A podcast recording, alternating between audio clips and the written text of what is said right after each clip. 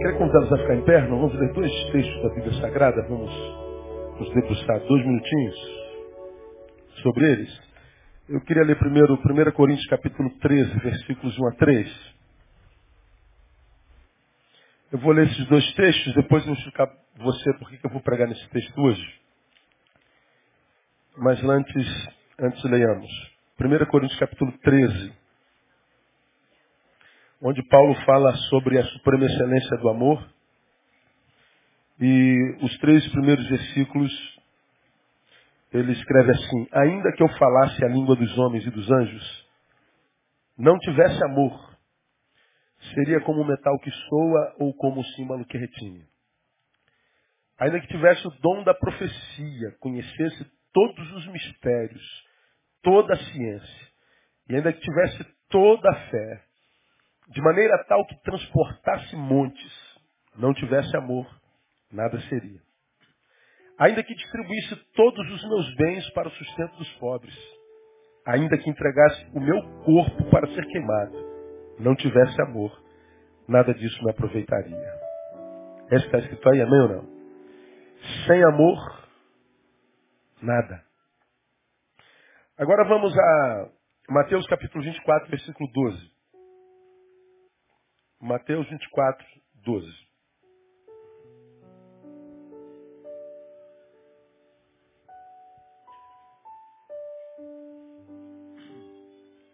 Palavras do Mestre,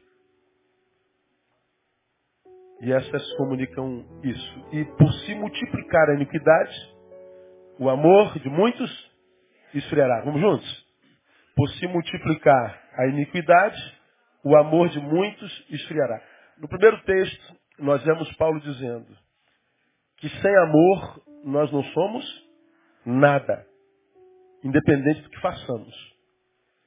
E em Mateus, nós vemos Jesus dizendo que o amor de muitos, esse muitos pressupõe a grande maioria, esfriará. Ora, se o amor é que mantém a vida viva, sem ela o que sobra ou nada. E se esse amor vai esfriar, Jesus está falando que chegaria entre nós um tempo de não vida. Embora muitos seres viventes habitassem a terra. Como se ele falasse, a chegar, a chegar um momento onde, quem sabe, vocês sejam 7 bilhões de seres viventes da raça humana. Mas vocês dificilmente encontrarão vidas ou vida entre esses seres humanos. Vamos orar. Deus, se tu pusestes palavra na boca do teu servo, trouxestes ouvidos para ouvirem. Porque a tua palavra diz que a tua palavra não volta vazia. Que aqueles para quem ela é direcionada nessa noite não percam essa oportunidade de ouvi-la, porque certamente são nada nesse exato momento da sua história. Seres vivos que não vivem, seres mortos que ainda não morreram. Portanto, Deus, que a tua palavra seja uma palavra de ressurreição nessa noite. Que a tua palavra seja uma palavra de exortação, de reflexão. Que a tua palavra seja a vida na nossa vida nessa noite. Nós pedimos que assim seja no nome de Jesus, nosso Senhor que reina. Amém? Glória a Deus. Vamos assentar, irmãos. Essa, essa palavra que eu, que eu lhes ministro hoje é parte da necessidade de compartilhar a experiência ah, vivida nesses últimos dias com alguém tão, tão, tão outrora pujante. É alguém que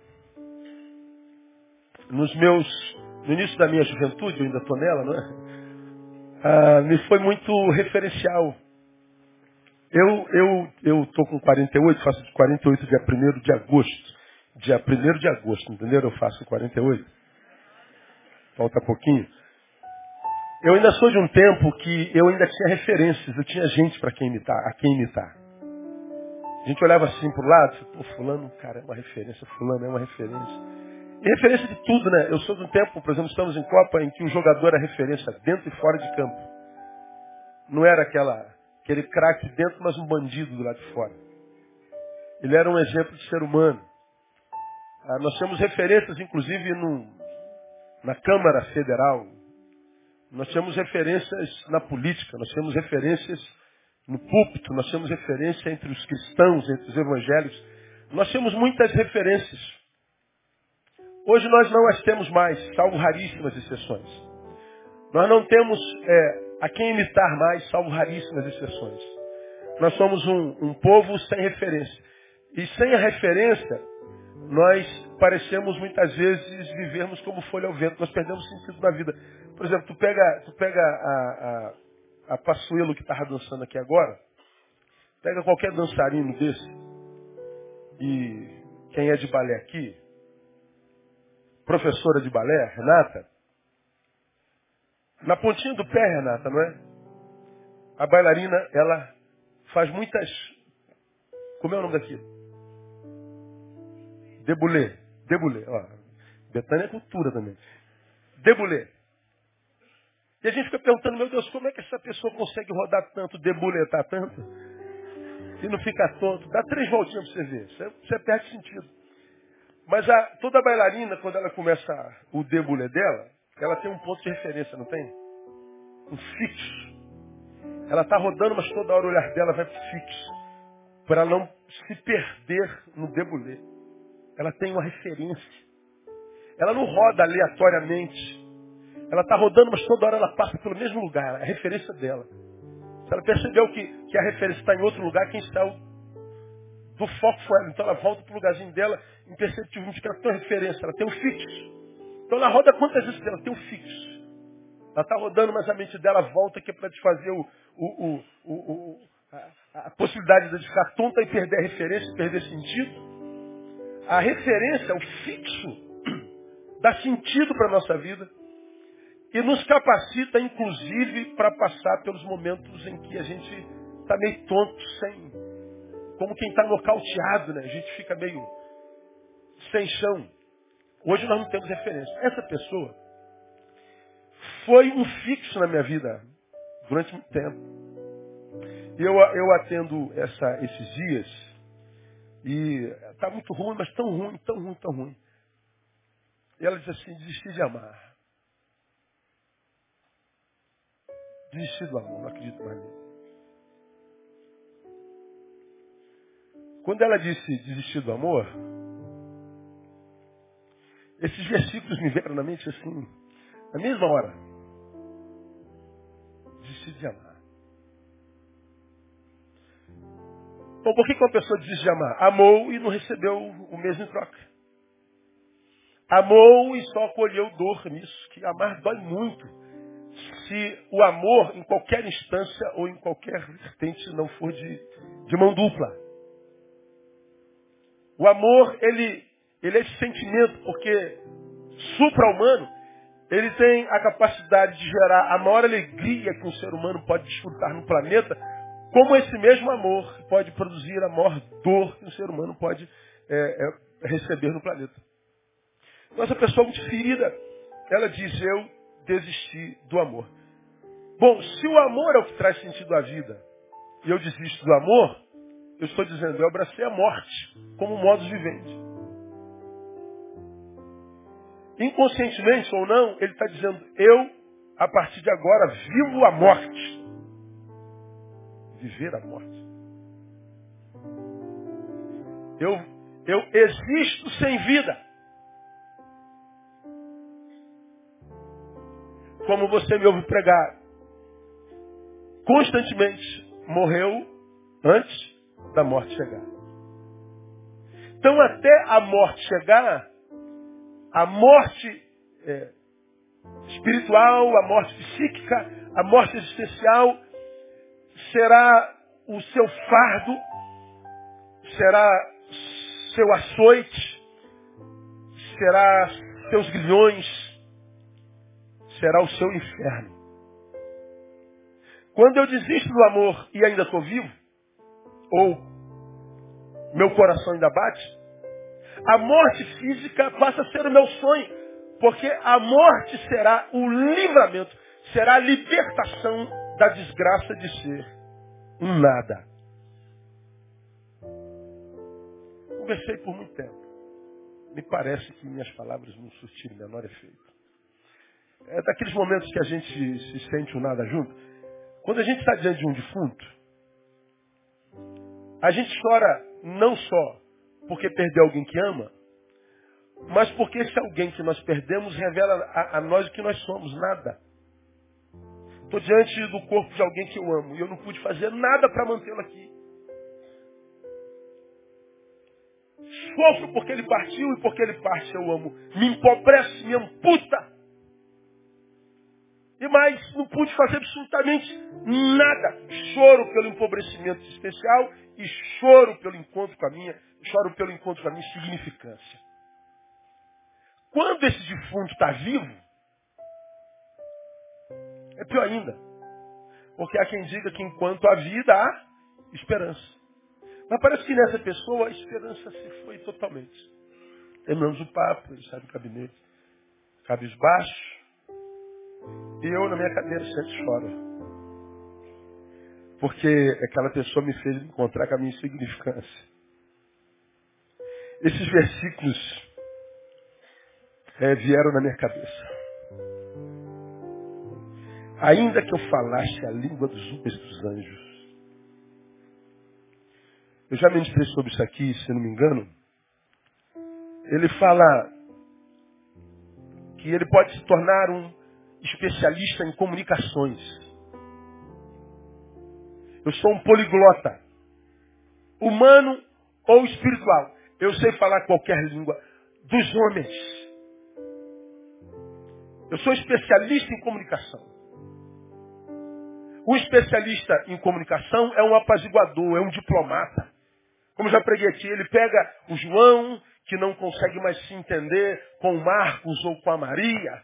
E porque eles não conseguem mais se entender, o diálogo acaba. Quando o diálogo acaba, o que nasce é a guerra. A guerra, você já aprendeu, nada mais é do que a comprovação de que o diálogo acabou e se impossibilitou. A gente só guerreia em qualquer instância da, da existência humana porque o diálogo, a diplomacia, acabou.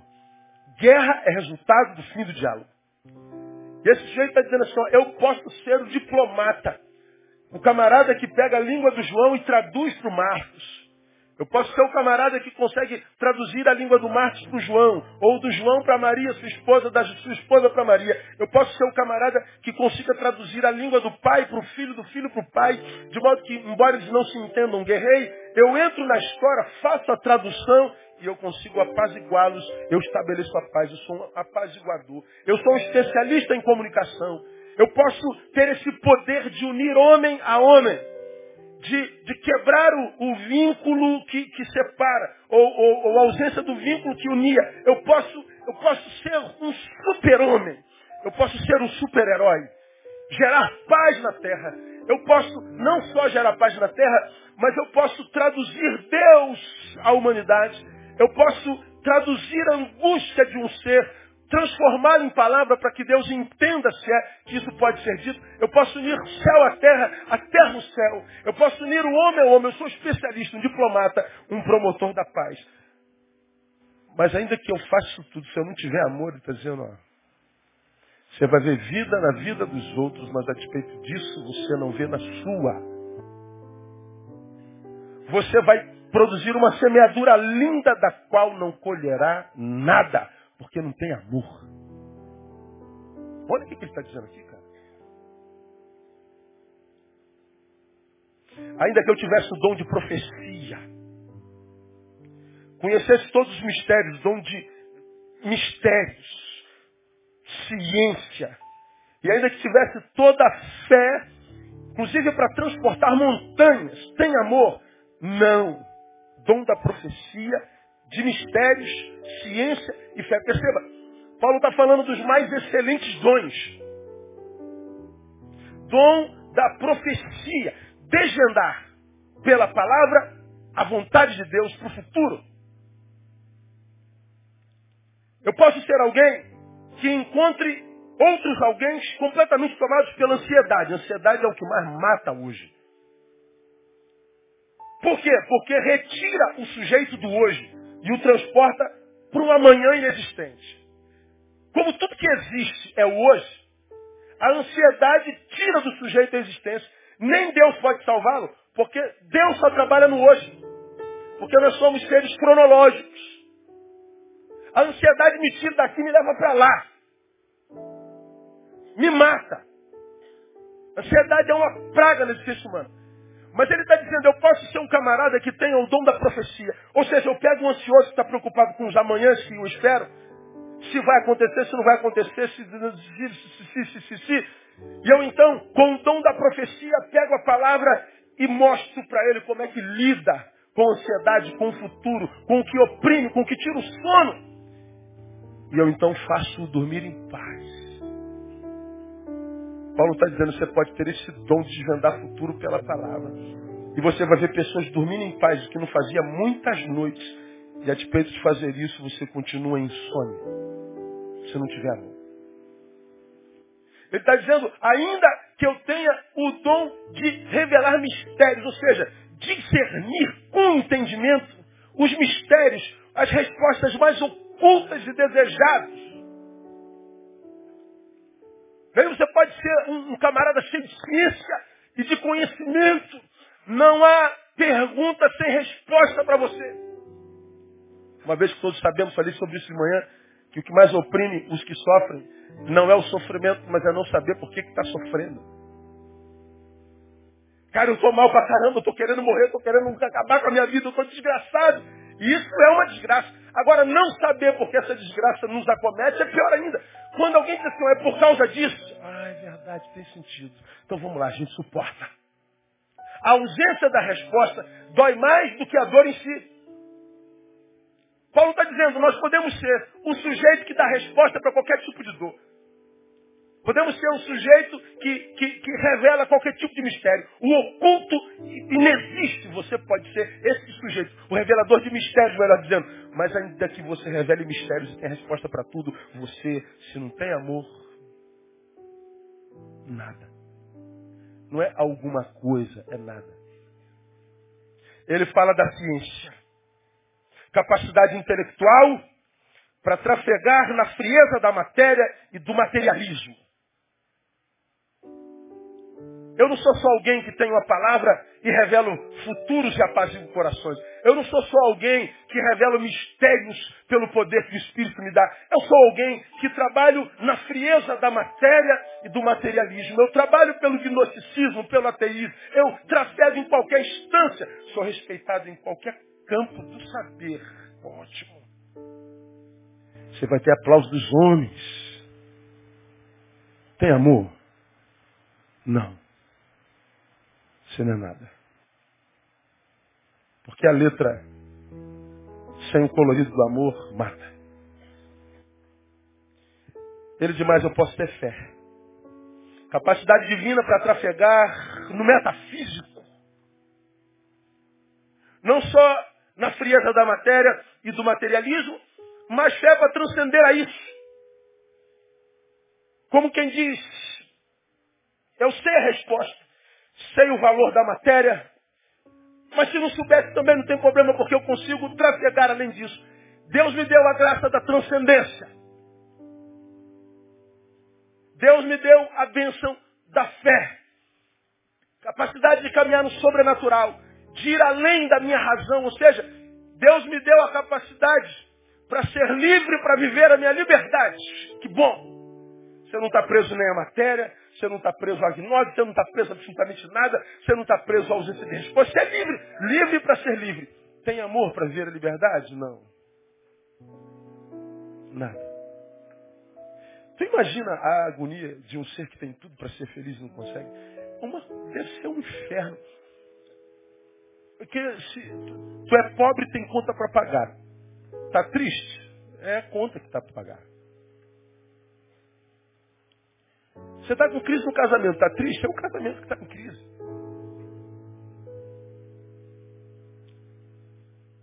Falaram que você é gorda. Você está em depressão. Por que falaram que você é gorda? Tem uma razão.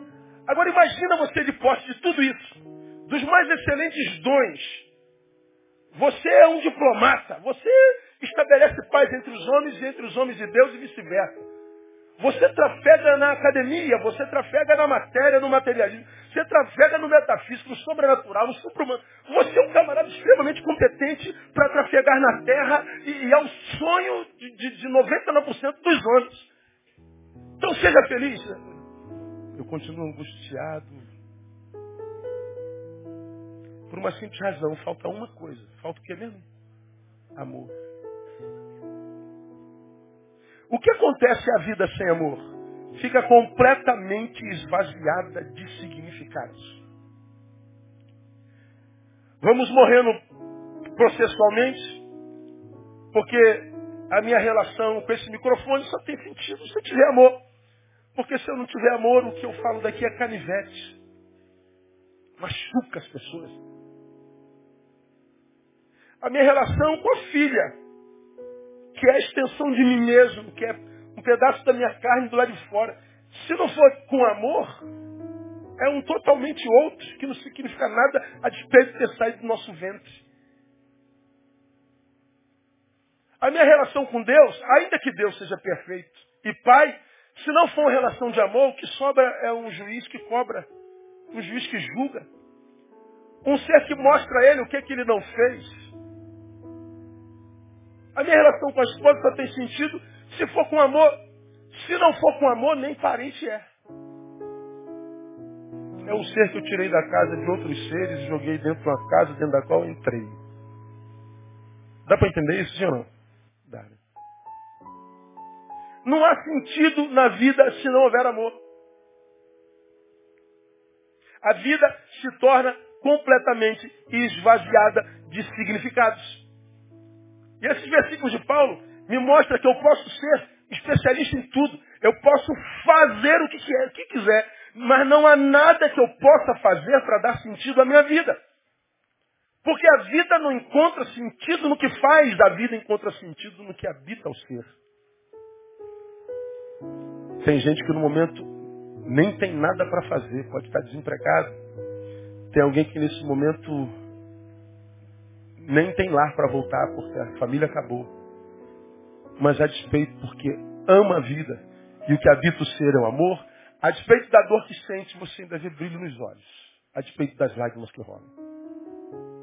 Você vê acordando com esperança. Você vê acordando, crendo que dias melhores virão. Você vê gente que, vamos exemplificar, a família adoeceu, mas o que adoeceu foi a família. Minha família acabou, o que acabou foi a família, o que acabou foi o casamento, não foi a vida. Como a vida não é só família, as outras vertentes das minhas relações nada tem a ver com isso. Então, eu estou magoado no meu campo familiar porque minha mulher foi embora, meu marido foi embora, meu filho se perdeu. Mas eu tenho amigos que nada tem a ver com isso e o amor continua a fluir de mim para ele. Porque há amor habitando no meu ser. Se há amor, há esperança, porque ainda há vida. Se há vida, há esperança, porque é lá que Deus age. Agora, quando um ser humano, a despeito da experiência que teve com a vida e com o amor, se postura como quem diz desistir do amor, ele está dizendo, a partir de hoje eu vivo a morte. Não há mais o que se possa fazer, a não ser pedir a Deus que tenha misericórdia e renove a força o tempo inteiro, porque a vida passa a ser o seu inferno e o inferno, aquele que a gente não conhece, passa a ser desejado. O que traz sentido à vida é o amor. Sem amor, não há vida. Independente do que a gente faça. Sem amor, as consequências são as seguintes. Primeiro, existência micro valorizada micro valorizada, micro, mas super micro. A minha existência, minha vida perde completamente o seu valor intrínseco. E porque a vida perdeu o valor intrínseco, o que sobra, o que pulula, é a cultura da morte. E a cultura da morte, numa sociedade sem amor, se prolifera com muita velocidade. Aí nós olhamos para a nossa sociedade hoje, o que a gente vê? Morte. Morte, morte, morte, morte, morte. Morte em todas as vertentes, morte em todas as distâncias. Morte, morte o tempo inteiro, morte, violência. Por quê? Porque a vida perdeu o seu valor intrínseco. Aí, a morte, ela se estabelece na existência em três vertentes que a compõem. A biológica, nos seus princípios elementares e, sobretudo, na família. Aí, quando eu pensei em morte biológica, eu me lembrei das últimas estatísticas sobre homicídios no Brasil. Olha que coisa triste, irmãos. Em 30 anos no Brasil, mais de um milhão de pessoas foram assassinadas. Só em 2010, para você ter uma ideia, aconteceu no Brasil 50 mil homicídios num ano. São 130 37 homicídios por dia. Nós estamos falando de homicídio. Esquece a morte no trânsito, esquece a, a, a morte é, por acidente, é, violência doméstica. A, não, só homicídio, ou seja, quando um sujeito tira a vida do outro. 130 37 homicídios por dia. Nós somos, enquanto raça humana hoje, uma fábrica de morte. Os seres vivos são especialistas em produzir morte. Como que um ser vivo produz morte? Impossível. Um ser vivo produz o quê? Vida. Só um ser morto produz morte.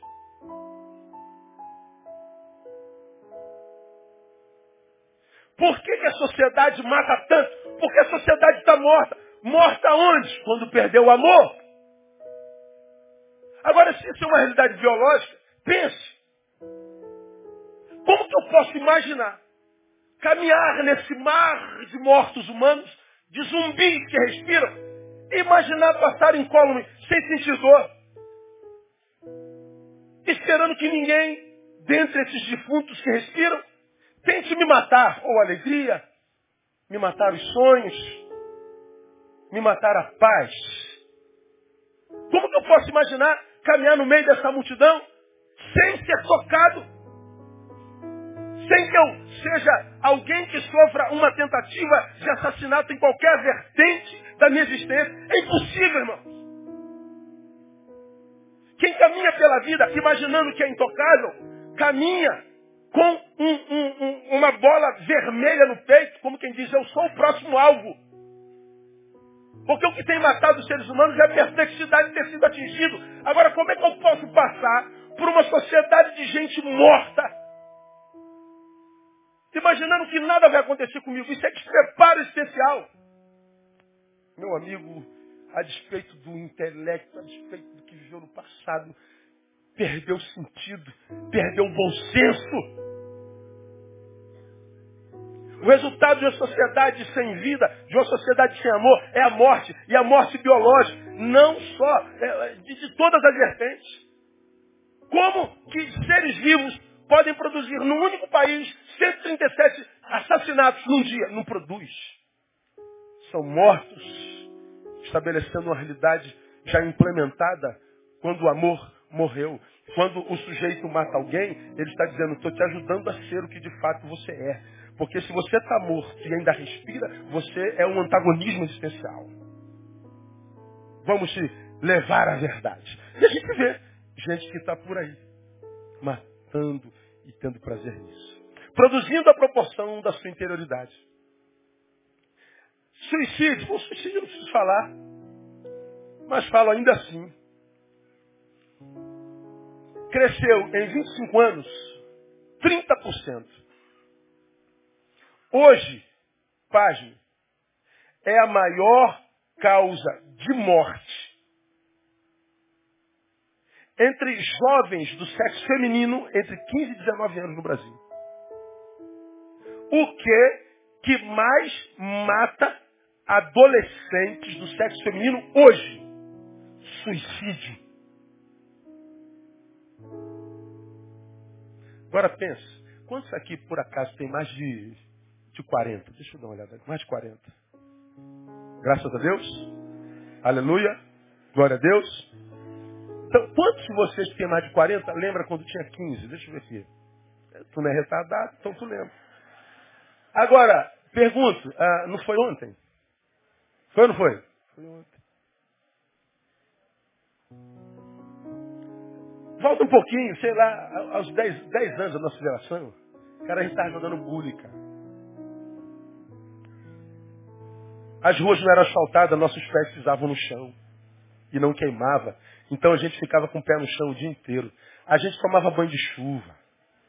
A gente não comia era manga com leite que matava. Mas nós subíamos no pé de jaca, nós subíamos no pé de jamelão. Nós somos uma geração que conheceu a Bill.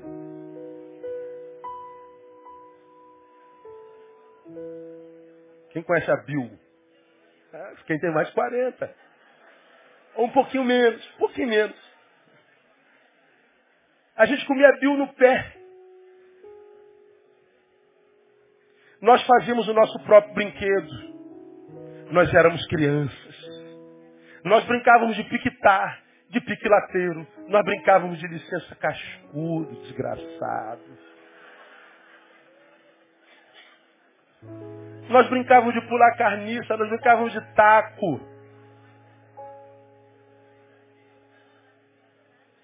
Sessão nostalgia, né? Nós cantávamos logos, grupo logos. Nós cantávamos vencedores por Cristo. Rebanhão. Prisma. Nós corríamos. Nós tomávamos banho de chuva. Nós jogávamos futebol naquele campinho. Arrebentava o dedão. Chegava em casa lama pura.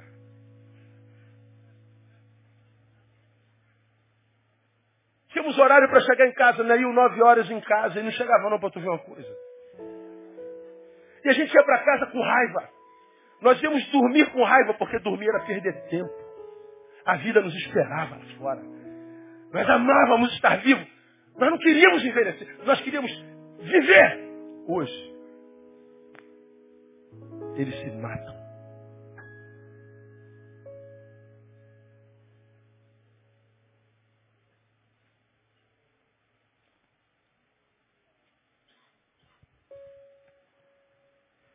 O mundo é virtual.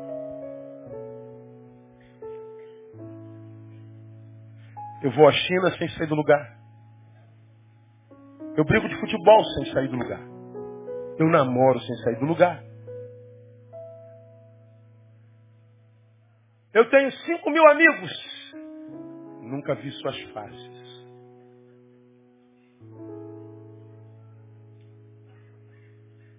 Vida sem vida.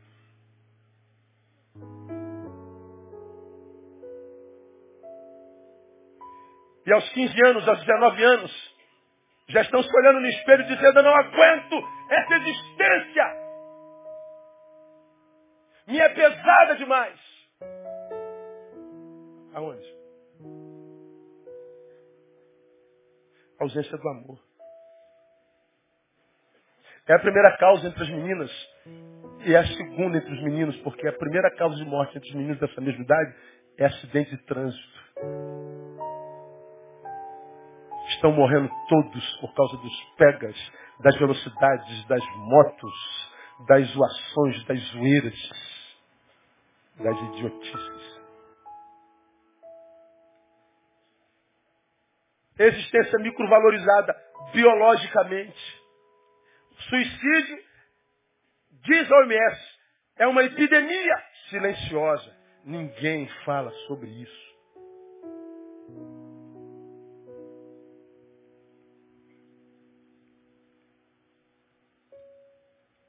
Cultura da morte. Nos princípios elementares. Princípios elementares? É. Onde você encontra hoje respeito? Ao mais velho? Às mulheres? Aos idosos? Aos pais? Onde é que a gente encontra hoje honra, gentileza, romantismo? Aonde que a gente encontra isso? Onde que a gente encontra hoje educação? Onde a gente encontra civismo? Essa geração que se mata não sabe nem o que é isso. Porque naquela época nós tínhamos uma matéria chamada Educação Moral Cívica. Antes de entrarmos em aula, nós cantávamos o hino nacional.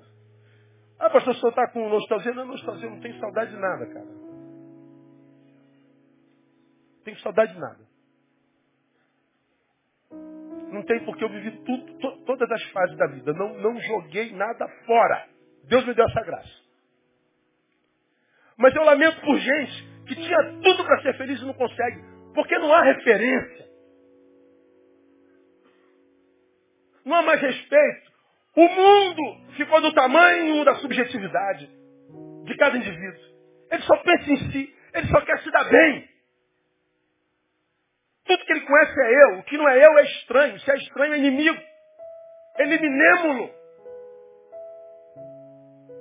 Glorificados são os que quebram mais, os que traem mais, os que machucam mais, os que geram mais violência. São os mais fortes. Gente contrasta com a Bíblia, vem Jesus disse, não. Bem-aventurados são os mansos, os pacificadores, os humildes de espíritos, os que têm fome e sede de justiça. Bem-aventurado é o oposto dos que são tidos por bem-aventurados nessa geração. Porque a bem-aventurança nessa geração são aqueles que produzem independente do amor. E a produção só pode ser de morte. Como é que eu posso imaginar passar por um tempo como esse sem ser atingido? Sem admitir a hipótese de que eles possam, com o poder que têm, matar o amor em mim. Porque fracassei no amor conjugal, profissional, sei lá.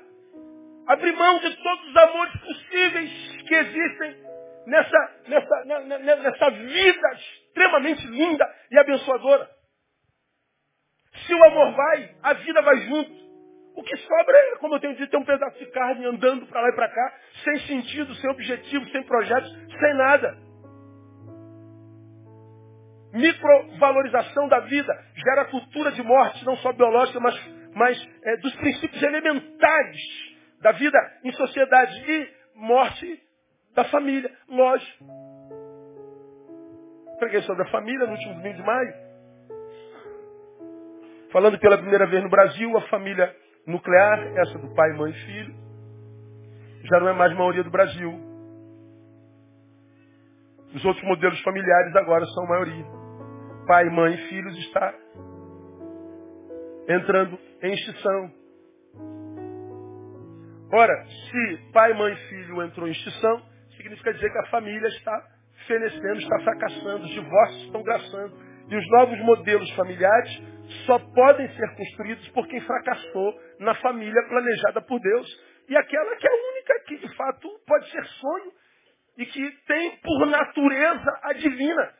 Porque eu posso, sim, devo respeitar o homem que mora com o homem, a mulher que mora com a mulher. São seres humanos e nós temos que respeitar.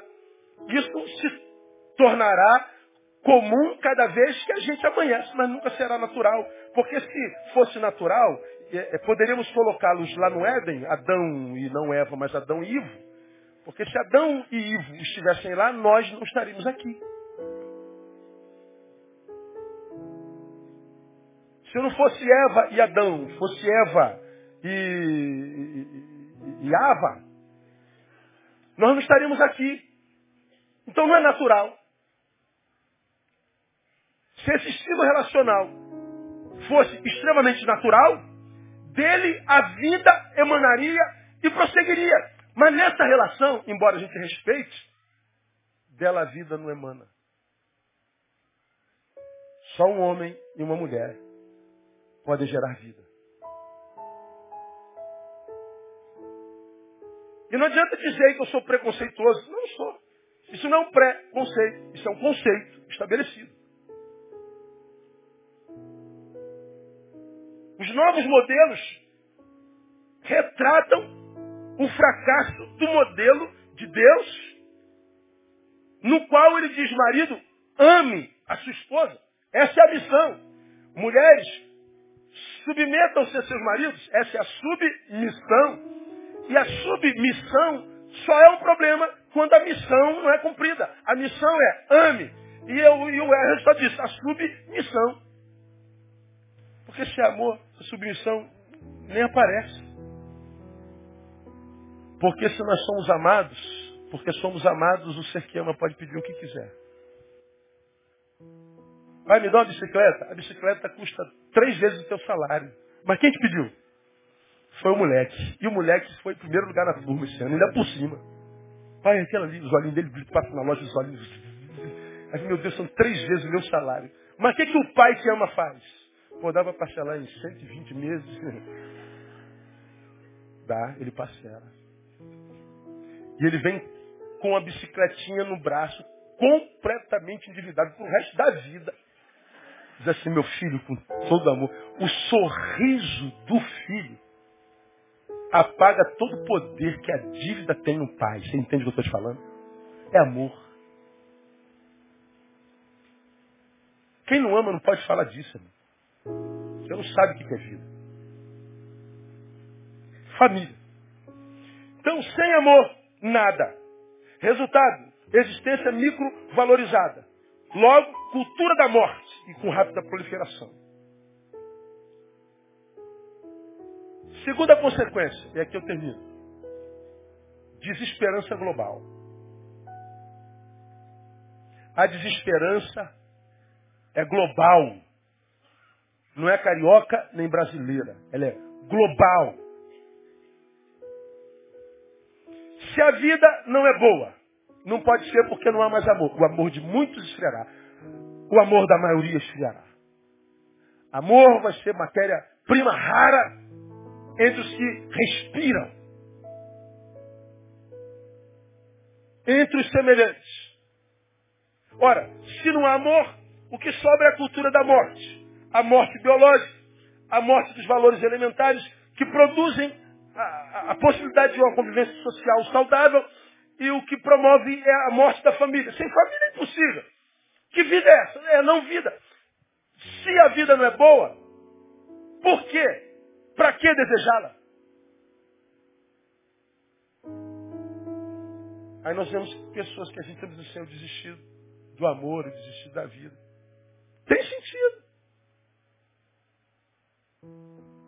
Seu diagnóstico, a sua tomada de postura, de posição, é lógico, tem sentido. Você tem razão de tomar essa decisão. Em função do teu histórico. Você está coberto de razão. Agora, qual é o nosso chamado?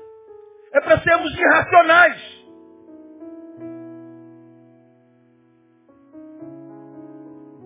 Porque é exatamente aqui que Deus entra. O que, que Deus tem a ver com isso? A Bíblia diz lá em João 3,16, porque Deus amou o mundo de tal maneira que deu seu Filho unigênito para que todo aquele que nele crê não pereça, mas tenha vida eterna. Vida eterna não é aquela vida que eu vou ter no céu, não, é aquela vida que começa em mim quando eu me encontro com o Filho. Foi o Filho, Jesus Cristo, que disse, eu vim para que vocês tenham vida e vida com abundância, vida cheia de vida. É o mesmo Deus que lá em 1 João capítulo 4, versículo 8 diz que Deus é amor. Quando a Bíblia diz que sem amor a vida nada é, a Bíblia está dizendo sem Deus a vida nada é, porque Ele é a fonte da vida. Quando ele diz que o amor de muitos esfriará, ele está dizendo muitos afastarão Deus da sua existência. E o que sobra? A não vida, morte.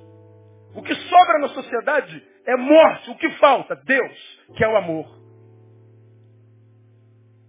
De modo que, embora eu tenha razão por causa das circunstâncias e dentro do que eu estou inserido, para desistir da vida e perder a esperança e o sonho, eu sou chamado, então, embora tenha razão para isso, a ser um irracional, a remar contra essa racionalidade. É, tenho razão de, de, de, de me entregar, mas eu vou ser irracional e eu vou escolher Deus em Jesus nosso Senhor.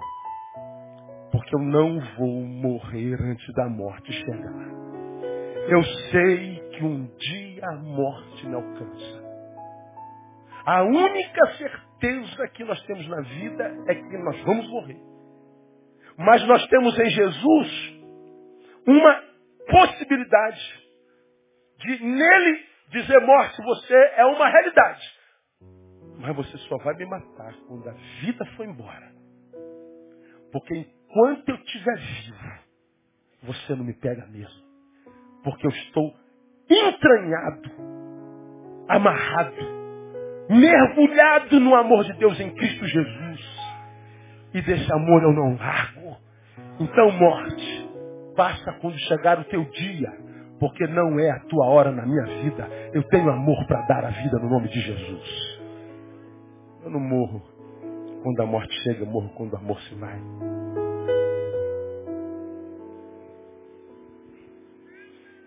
Ver um, um amigo vivendo isso sem poder fazer nada é extremamente doloroso. Como eu falei de manhã, terminei minha palavra. A gente vê tanta gente infeliz, é tão difícil achar alguém feliz hoje. Felicidade, no contexto acadêmico, já é um, um, uma coisa quase que tida como inexistente. Isso não existe. Como eu disse alguém, não existe porque quem dá esse diagnóstico são vocês, que não a conhecem na prática. Como vocês se acham o centro do mundo, vocês acham que é de vocês que sai toda a verdade que rege o mundo. Mas vocês são um pedaço de pó cósmico. Vocês não são nada. Vocês são um depósito de letras que se ensoberdece e soberbece pela quantidade que os habita. Mas são letras sem cor. É vida em preto e branco. Porque o que dá sentido à letra é o amor de Deus. O que dá sentido à vida, o que dá cor à vida é o amor de Deus. Aquele de onde nós viemos e para onde voltaremos um dia. Aquele para quem vivemos. E pela manhã falava, é, é, é, muito, é muito angustiante lidar com gente num tempo como, como esse, porque nós vemos exemplos completamente antagônicos. De um lado, nós vemos gente, nós vemos gente é, é, é,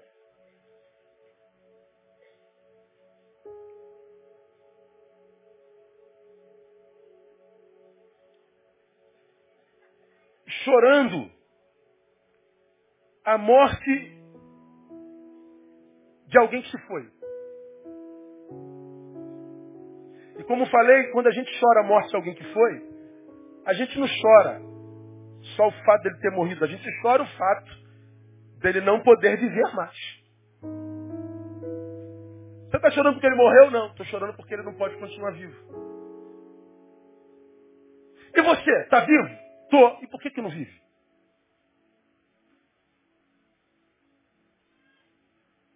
Quanto a ele não há mais possibilidade, mas é você. Ah, não há? Ah, pois é. De um lado a gente chora alguém que não pode mais viver, e por outro lado a gente vê gente viva que se recusa a viver, que não consegue.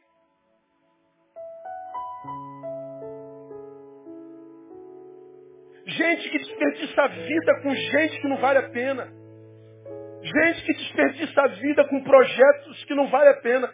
Gente que desperdiça a vida em caminhos que não vão levar a lugar nenhum. Gente como folha ao vento, que caminha sem sentido, sem alvo, sem objetivo, centrado em si mesmo no mundinho do tamanho do buraco do seu umbigo.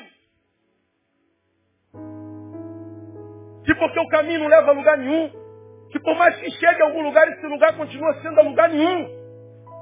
Porque é um lugar que não sonhou, foi produto do acaso.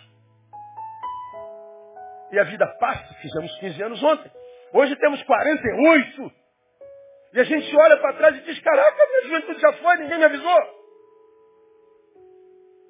E a maturidade, como eu digo sempre, te põe diante do espelho e diz assim, o que, é que você fez com a tua vida, seu mané? Você está com 40 na, na, na, cara, e agora? O que, é que você fez com a primeira parte da sua vida? Tem o quê? Tem família? Tem um, um, um, um quintal de mato verde para plantar e para colher na sua casinha com janela branca? Tem descendência? É referência para ela? Não, pastor, eu não tenho nada. Não construí nada.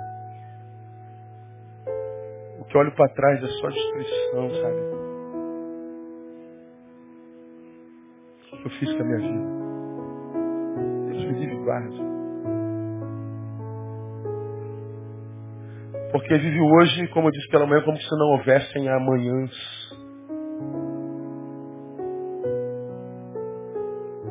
Quando os amanhãs chegam em muita proporção, seja anos, a gente olha para trás e viu que foi um pedaço de carne se dando outras carnes, vivendo para si mesmo sem amor, sem referência. E que sobrou foi um pedacinho de você aqui. Ó. E é claro que a cultura da morte se prolifera. Agora, se Deus coloca essa palavra na minha boca, trouxe você para ouvir. Você que está simples, ruim, mal. Ninguém imagina, né? Você está malhado. Você é o mais animado da turma, conta piada, né? Todo mundo acha que você é o cara. A mina. Todo mundo olha para o teu Facebook e fala, caraca, esse cara Bomba, só sorriso. Mas você sabe que nada do que pensam de você tem a ver, absolutamente nada contigo. Você talvez seja daqueles que estejam aqui dizendo, caramba, como é que eu cheguei aqui? É isso aqui, brother. Ausência de amor. Amor ou morte. Não há segunda opção. Nós não podemos deixar que essa geração morta, gelada no seu amor, exerça sobre nós poder para matar o amor que nos mantém vivos. Eu não posso permitir que a multidão com a qual eu, eu convivo o tempo inteiro lance toda a sua angústia, frustração sobre mim, ao ponto de eu carregar isso para casa e matar o amor que me faz vivo que é o amor que emana daquela mulher, daquelas duas meninas que dormem no quarto ao lado, dos amigos que me ajudaram a ser quem eu sou, da alegria que a minha vocação produz dentro da minha alma. Eu não posso. Eu tenho que viver com sabedoria e discernimento, porque se o amor morre, eu morro, ainda que eu continue vivo. Agora faça uma análise se essa palavra está tocando no teu coração. Veja se é amor em você, ou se esse tempo maldito que a gente vive não está contaminando você ao ponto que você não consegue amar nem mais mãe, cara. Você diz que ama, mas não consegue respeitar mais. Você é grosso com a sua mãe. Você diz que ama a sua esposa, mas você não a honra. Você não a respeita. Você diz que ama os filhos, mas você não está presente. Você diz que ama a Deus, mas só lembra dele quando é para tirar alguma coisa dele. Você diz que ama. O amor hoje é só um discurso. Deus está dizendo, meu filho, você está morrendo. E foi para aquela igreja lá do Apocalipse que ele disse, olha, as tuas obras são feras, mas eu tenho uma coisa contra você. Que tu deixaste o teu primeiro amor. Ele está dizendo, as tuas obras continuam as mesmas, porque o amor morreu, tuas obras não podem mais gerar vida em ti e nem alegria em mim. Então arrepende. Volta às primeiras obras, porque senão virei contra ti e removerei teu candeeiro. Porque ele está dizendo, dizendo, se o amor vai, ainda que eu continue, continue fazendo, o fazer não locuplete ser. Que só para essa epidemia silenciosa de suicídio. Mas antes disso, né, vem todos os remédios que se tomam. Vem todas as tentativas de gerar vida na vida nos bailes, nas baladas, no álcool, na droga, no sexo, no trabalho, tornando-se orcaholic, você vai tentando encontrar vida em tudo que é buraco. E aí, nenhum buraco você encontra vida, simplesmente porque o amor se foi. Quem quer viver nesse tempo de gente morta, tem que voltar-se para aquele que é amor. E voltando-se para ele, pedindo para te ajudar a restaurar os amores quebrados e para fazer sarar os amores adoecidos porque os amores adoecidos são aqueles que não passam de meros sentimentos, mas que não se transformam em práticas que podem ser tocadas, materializadas em atitudes, em gestos, posturas. Eu te amo. Mostre. Visibilize. Mostra para aquele para quem você está dizendo que ama, que ele pode tocar nesse amor, ele pode ver. Porque se esse amor não existir na tua vida, irmão, há um alvo vermelho no teu peito. O próximo tiro é teu. Mas essa palavra mexeu comigo.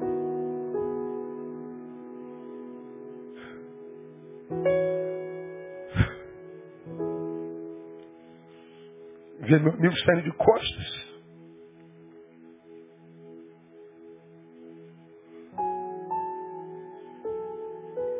Se aconteceu com ele, pode acontecer comigo. Aconteceu com gente que estava do lado de Paulo. Demas me abandonou, tendo amado o mundo presente. O que, que você tem amado, cara? Qual é o alvo do teu amor hoje? Porque se Deus não estiver nisso, entra na fila aí, ó. Próximo tiro é teu. Deus tenha misericórdia de nós. Amém? Vamos orar? Ah, vamos cantar essa música nova aí.